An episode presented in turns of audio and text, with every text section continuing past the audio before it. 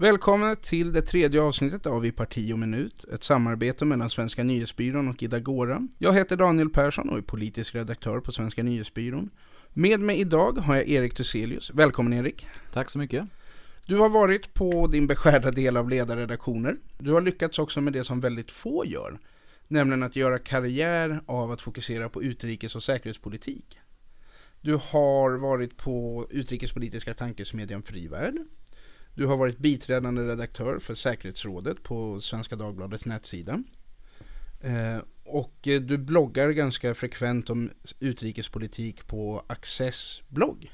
Det stämmer. Eh, och det är också där du är just nu. Du kan, jag kan kolla upp din exakta titel och läsa den innan till men jag föredrar att tvinga dig att säga den.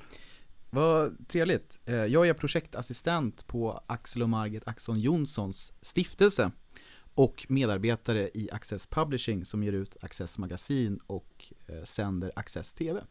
Det är en lång eh, titel, men eh, Det görs inte jättebra på ett visitkort. det gör ju inte det. Men tur att jag inte har något då.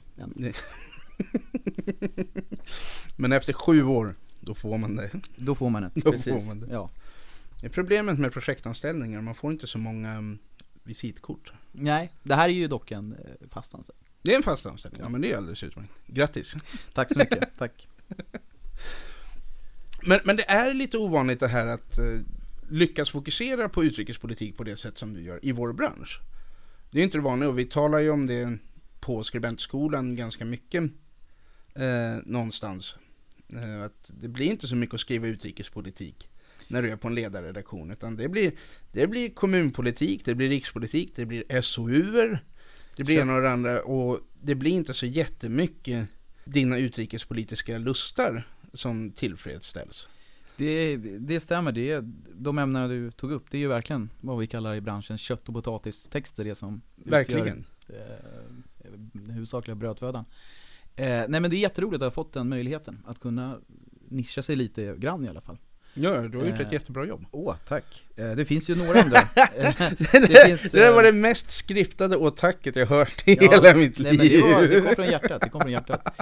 Eh, vi har ju några, eh, Daniel Brav på Barometern är ju en, en eminent Han är, eh, utrikes, eh, ska krönikör. säga så här att han är utrikeskrönikör för Svenska nyhetsbyrån.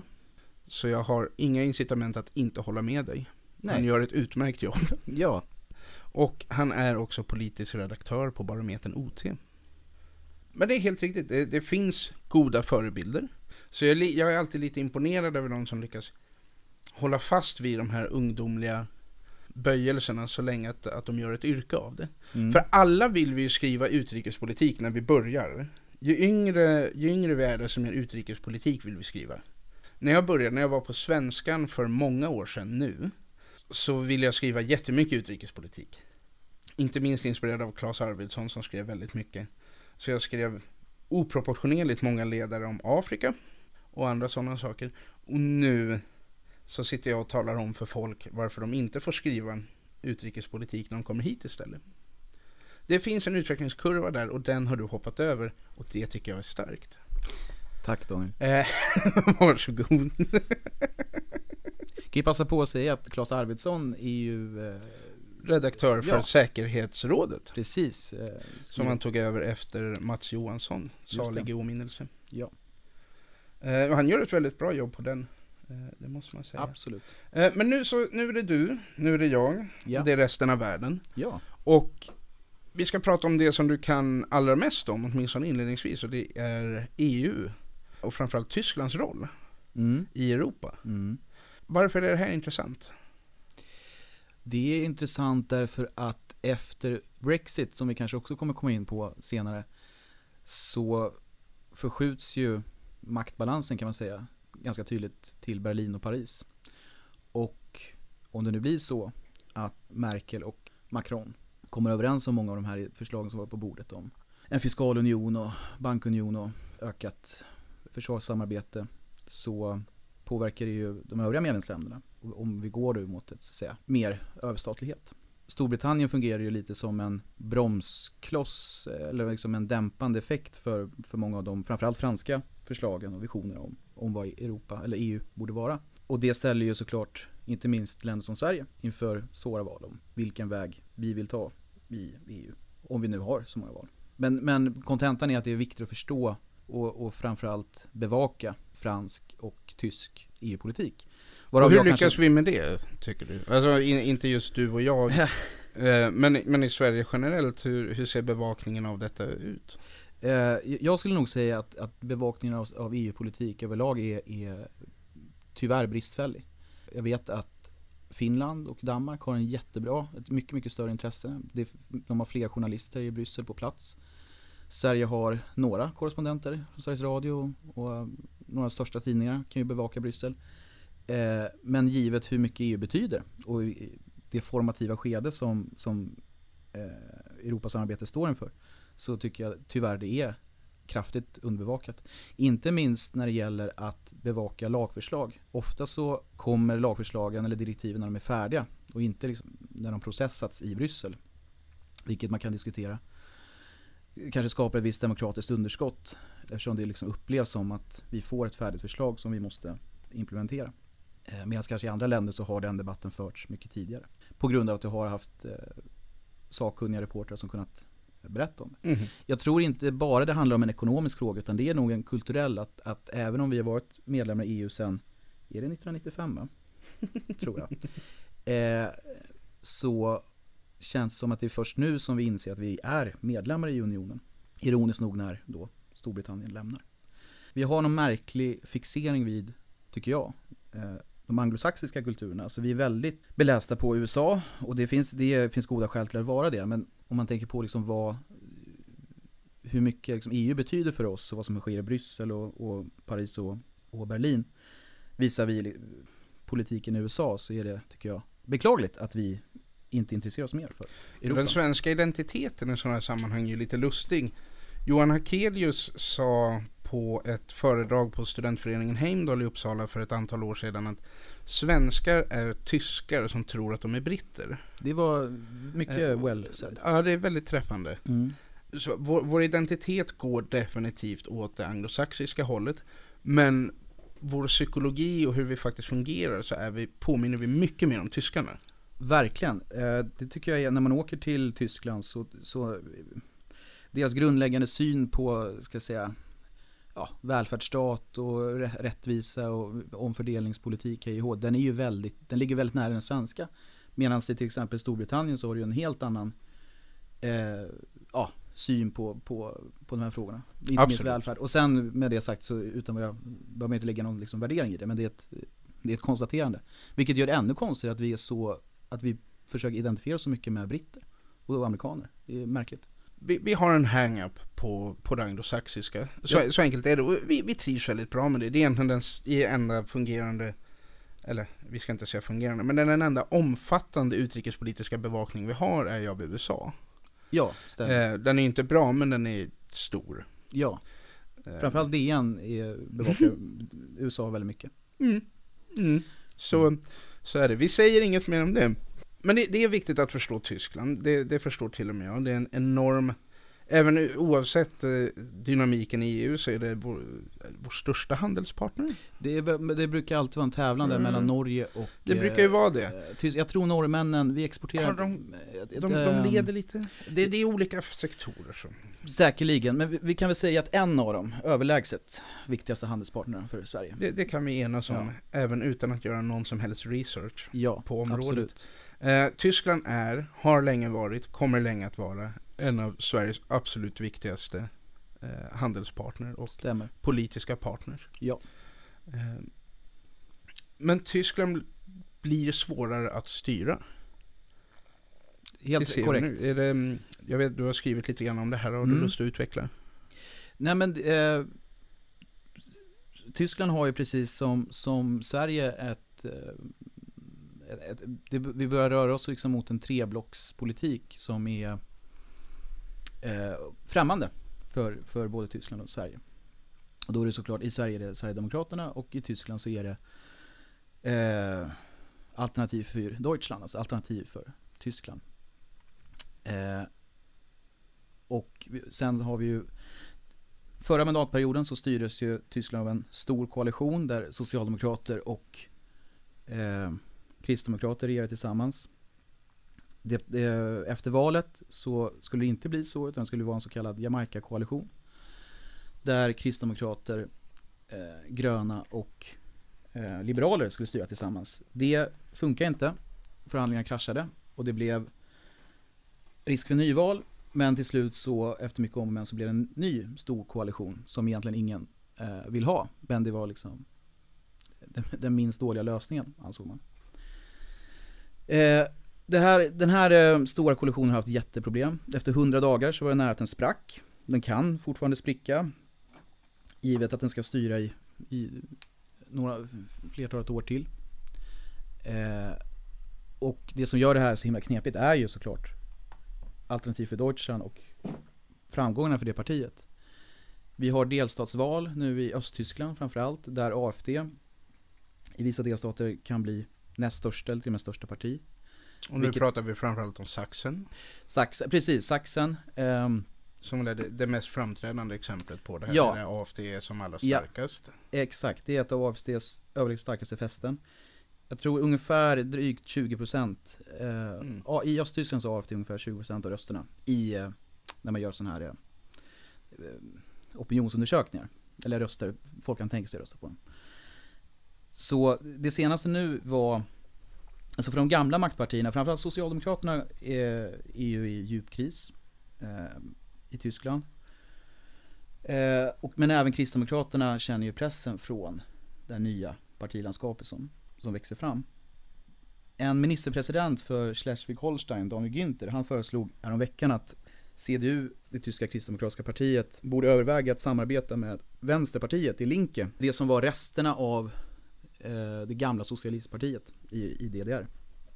Men, så, eh, också en ihopslagning av det och ja. eh, en mer eh, västlig eh, ja. identitetsvänster från, yes. från precis, Västtyskland. Precis. Eh, det Linke ska jag säga, det, det grundades så sent som 2005 av, som du säger, liksom gamla socialister eller marxister och mer alternativa strömningar. Men han, han menar i alla fall i att i Östtyskland till exempel, framförallt Sachsen, så skulle det kunna bli en, en eh, modell då för att låsa ut AFD från inflytande. Vilket han fick enormt mycket kritik för och, och backade. Han fick dra tillbaka det förslaget. Ehm, men det visar ändå hur knepigt eller hur, hur pressande den här ja, ska, ja, regeringsfrågan, inte minst på förbundsnivå, är för de gamla maktpartierna. Inte minst Kristdemokraterna.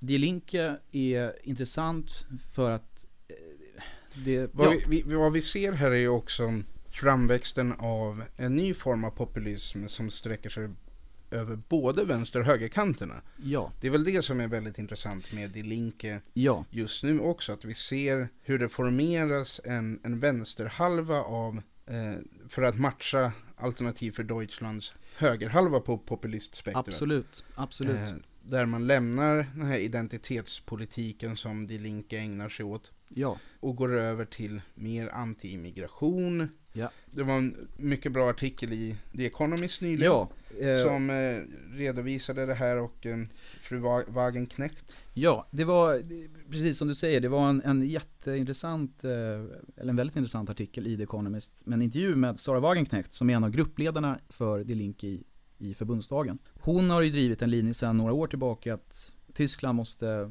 minska på invandringen. Välfärden måste gå till liksom, tyska medborgare. Vi kan inte lägga massa pengar på nya personer som kommer hit etc. etc. Eh, anti-NATO, anti-EU. Det är i och för sig övriga Linke också. Men, men det som var nytt med henne är att hon drev en stark nationalistisk linje kan man säga. Liksom anti-migrationslinje. Partiledningen röstade ned ett förslag, eller så här, partiledningen röstade för att fortsatt vara för stor invandring och ta emot människor och, och så vidare. Vilket gick emot Sara Wagenknechts linje då såklart. Vilket ledde till stor irritation hos henne. Och hon har då startat en politisk rörelse, inget parti men en politisk rörelse som heter Aufstehen, eller Stå upp i alla fall. Där hon samlar den del av vänstern som hyser resentiment mot, mot flyktingar och ja, är för Putin och så vidare. Så det är intressant. Många av de frågor som Wagenknecht driver ligger ju väldigt nära AFD då. Anti-migration, anti-EU, anti-NATO. Båda är för Putin och så vidare. Så det finns ju inom Die Linke då en, en, en, en, vad ska man kalla det, en nationalistisk strömning. Nu står ju det här partiet inför ett dilemma för att i valet så tappade man, om jag kommer ihåg det rätt, 400 000 röster ungefär till AFD. Men man vann också 700 000 röster från SPD och 330 000 röster från de gröna. Och då står man ju i valet i att konsolidera sin makt och bli liksom ett grönt alternativ, eller ett rött, ett, eh, radikal, ett vänsterradikalt alternativ till de gröna. Ungefär lite som, som svenska Vänsterpartiet är idag, kanske man kan mm. argumentera för. Eller försöka locka tillbaka missnöjda väljare som gick till AFD och då måste det ju också då slå in på den mer nationalistiska vägen. Vi får se, det är intressant. Jag, jag eh, om jag tillåts spekulera skulle inte jag förvåna mig om, om Wagenknecht till slut tröttnar och bildar då kanske ett eget, eget parti eller sluter upp bakom AFD. Det skulle inte förvåna mig. Det låter ju eh. osannolikt om, om jag får hoppa in och spekulera ja. lite här på frihand. Jag tycker att det verkar osannolikt att hon skulle ställa sig bakom AFD ändå. Hon kommer ändå från ett helt annat håll in i det här och hennes bevekelsegrunder för att komma åt de här väljarna är ju annorlunda än vad AFDs är. Ja. Hon, hon menar ju att AFD inte tar tillvara deras intressen. Nej, så Sam, är det. Ja. Samtidigt så okay. till slut så deras politik hon lägger sig till med delar av deras politik, de lägger sig till med delar av vänsters mm. politik. Frågan är hur mycket vi ska prata om det här inom ramen för etablerade partier ja. och var de är på väg, eller om vi ska se att det på väldigt många håll, inte minst i Tyskland, men långt ifrån bara, så har det, har det dykt upp eller det har formerat stora väljargrupper som stödjer partier och rörelser som är EU-skeptiska, som är Moskvavänliga, eh, de är mot USA och NATO, de är mot frihandel, de är för en, en mer, mycket mer statligt ingripande i ekonomin och de är mot migration.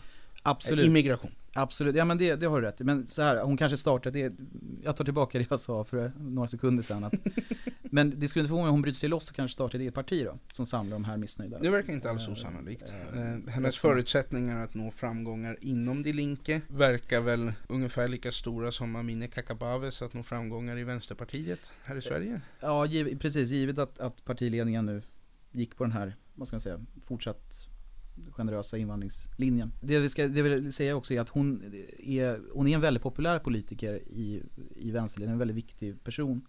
Ja, det här är inte vem som helst. Nej, det, är, en hon är en front, hon är verkligen gruppledare ja, i, i ja.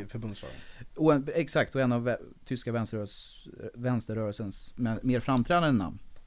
För övrigt eh, livskamrat med Oscar de la Fontaine som var en gammal Linke-politiker. Men hon, också, hon har också förvånansvärt stort stöd bland liberaler och kristdemokrater. Det är någonting som skulle skilja ut det här i Sverige. Det skulle vara väldigt svårt. Ja, absolut. För motsvarande politiker att få, få det stödet. Absolut. Men det kanske är att hon uppfattas som en eh, frisk fläkt helt enkelt. Att det är liksom det här anti, att det här anti-etablissemangsretoriken uppskattas även av mer liberala väljare eller vad vet jag? Det, det, kan ju också vara så att en liberal väljare i Tyskland inte riktigt motsvarar en liberal väljare i Sverige. Så är det säkert, absolut, eh, absolut. Där ska man alltid vara lite försiktig att göra allt för långtgångna liknelser. Verkligen, verkligen. En kristdemokrat i Tyskland är inte samma sak som en kristdemokrat i, i Sverige. Mittpunkten i tysk politik skulle jag säga befinner sig mer åt vänster i frågor om liksom, synen på välfärd till exempel. Samtidigt som den är mer åt höger när det gäller synen på familj. Så det blir, ja. Mm. Så här, det finns egentligen ingen riktigt stark liberal rörelse i Tyskland. På samma sätt här, som här i Sverige. Och Sverige har inte riktigt på samma sätt en, en stark kristdemokratisk rörelse. Det vi ser i Tyskland är väldigt tydligt. Mm. Tyskland blir svårare att styra. Ja. Det har traditionellt sett varit väldigt lätt att styra i Tyskland, precis som det har varit lätt att styra i Sverige. Eh, vi ser samma utveckling där som här. Ja det blir svårare att, eh, att bilda vad som populärt kallas stabila majoriteter. Stämmer. Och det här påverkar naturligtvis Tyskland som blir mindre citationstecken stabilt. Eh, kan svänga lite mer. Eh, och det kommer naturligtvis påverka EU-samarbetet också.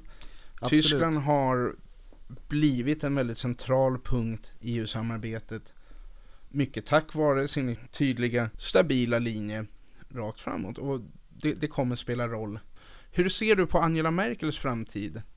Därför att den är ju ganska det, tätt, tätt mm. förknippad med Europas framtid också. Absolut. Ja, eh, det, där är, det där är 10 000 euros frågan. Hon har ju själv tydligt sagt att hon kommer sitta hela mandatperioden. Och redan nu så har hon väl inofficiellt utsett sin efterträdare Anne-Grete Kramp-Karrenbauer Eh, som nu är parti... Smidigt namn. Mycket, och jag sa så säkert, stakar mig säkert på någon stavning där. Men hon var ministerpresident i Saarland och sen blev hon partisekreterare. En tydlig mittenpolitiker, mycket som Merkel själv. Är väl lagom populär vad jag vet. Men den stora frågan är ju om Angela Merkel faktiskt kommer att sitta hela mandatperioden. Hon har ju haft stora problem internt. Migrationsfrågan har splittrat partiet. Hon lyckades ju faktiskt behålla makten, eller hon lyckades ena partiet nu senast. Mm -hmm. vi kan göra en kort utläggning där. In, inrikesministern Horst Seehofer, som eh, var ministerpresident i Bayern, kände sig nödgad att göra ett utspel om att Tyskland måste börja avvisa flyktingar vid gränsen, vilket då skulle vara att sätta den här Dublinförordningen ur spel. Det, det orsakade en, en, stor splittring inom Kristdemokraterna. Det som var nytt kan man säga att, att hittills så har ju stödet för Angela Merkel i de egna leden varit väldigt starkt. Men nu var det första gången som faktiskt höga kristdemokrater ställde sig på samma sida som Horst Seehofer, som då är företrädare socialkonservativa CSU i Bayern. Så, och han ja. hotade att, att riva upp samarbetet mellan ja. CSU och CDU. Så här, det hade ju kommit till den punkten att det blir omöjligt om du har två ministrar, om, om inrikesministern förfäktar en helt annan linje i migrationsfrågan än regeringschefen så blir det ju omöjligt att leda en regering helt enkelt. Så hade det, ju, det hade ju orsakat en, en regeringskris. Merkel lyckades rida ut den här stormen och hon står hyfsat stadigt. Horst Seehofer fick se sina förtroendesiffror i opinionen sjönk och han är, nog, han är tydligt försvagad efter det här. Han gjorde en felbedömning. Eh, det här har ju såklart också mycket att göra med att det är eh, val i Bayern. En av Europas, eh, en av, förlåt, en av Tysklands folkrikaste delstater. Inte den folkrikaste, men ändå. CSU är väldigt pressad av AFD. De har stora framgångar. Eh, CSU har alltid haft egen majoritet i Bayern och kommer, vad det verkar, att förlora den nu. Och jag tror att det här migrationsutspelet ska ses i ljuset av detta. Att man försöker hämta hem besvikna CSU-väljare. Det är om det, men min poäng är att uppslutningen bakom Angela Merkel var inte så total som den tidigare har varit. Så hennes, hennes position är ju också försvagad. Nu pratar man om möjliga efterträdare på ett sätt som man inte gjorde tidigare. Och vi ska komma ihåg att Angela Merkel har ju liksom varit regerings eh, förbundskansler sedan 2005. Det är otroligt länge. Det är väl ingen i Europa demokratiskt vald ledare som har suttit så länge på sin post. Och jag kan tänka nu alltså, bland hennes kollegor. Så frågan om vem som ska efterträda henne är ju, det är inte konstigt att den förs.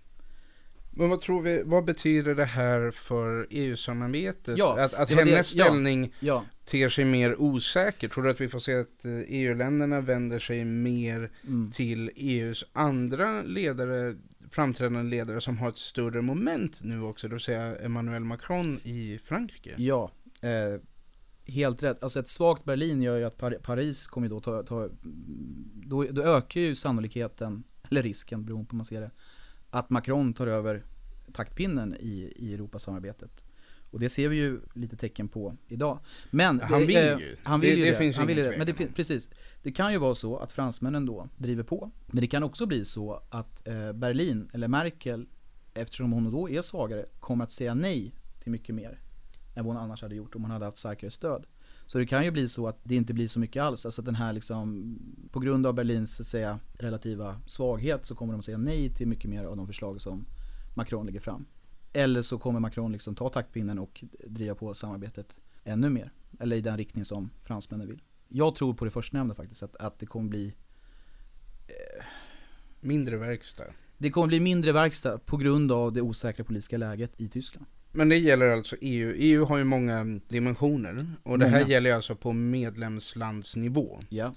Så samtidigt så ser vi ju hur själva EU-sidan, om vi tittar kommissionen, ja. kommissionens ledning framförallt. Vi ser Juncker, eh, Mogherini och de här. De visar ju inga tecken på att sakta in. Utan där ser vi ju snarare en ökning av aktivitet. Vi ser en fortsatt stor självkänsla och vad jag skulle argumentera för är en överdriven självbild där man har lurat sig själv att man är mäktigare än vad man faktiskt är. Eh, vilket man ser dels nu alldeles nyligen i hanteringen av att USA drar sig ur Iranavtalet där EU går ut storstilat och säger att man ska slå tillbaka, man ska rädda Iranavtalet. Eh, man försöker förmå europeiska företag att fortsätta göra affärer med Iran. Samtidigt som vi ser alla tecken pekar på att det inte fungerar.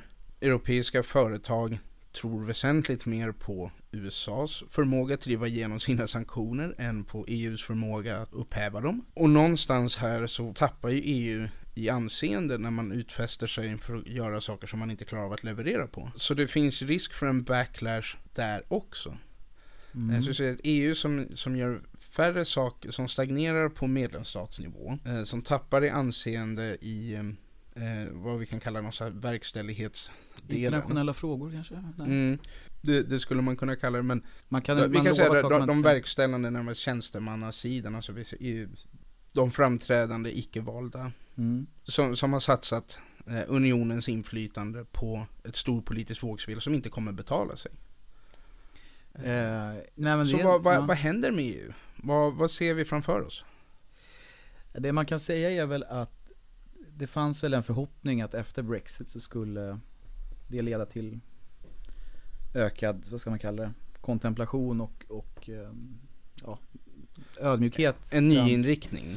Ja, precis. Att, eh, som du säger, en ny inriktning. Eh, det verkar ju inte ha blivit så, utan snarare kanske tvärtom. Att när, när, när britterna är på väg ut så kan de som vill se en så att säga, ökad överstatlighet driva den linjen hårdare. Och det är väl kanske det vi ser lite nu. Men, men var EU är på väg är ju super, det är, en, det är- det är en väldigt bra fråga.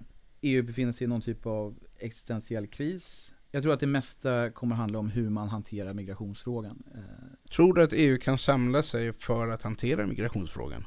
För att överleva på sikt så måste EU kunna göra det. Man måste kunna hitta en lösning som kan accepteras av alla medlemsländer. Och gör man inte det, då, då så är ju hela samarbetet i, i fara. Så är det. Och med det positiva anslaget så tror jag att vi rundar av för idag. Tack så hemskt mycket Erik. Stort Tack så för att du mycket. kom. Det var kul att vara här. Tack till alla som lyssnade. Vi hörs nästa gång.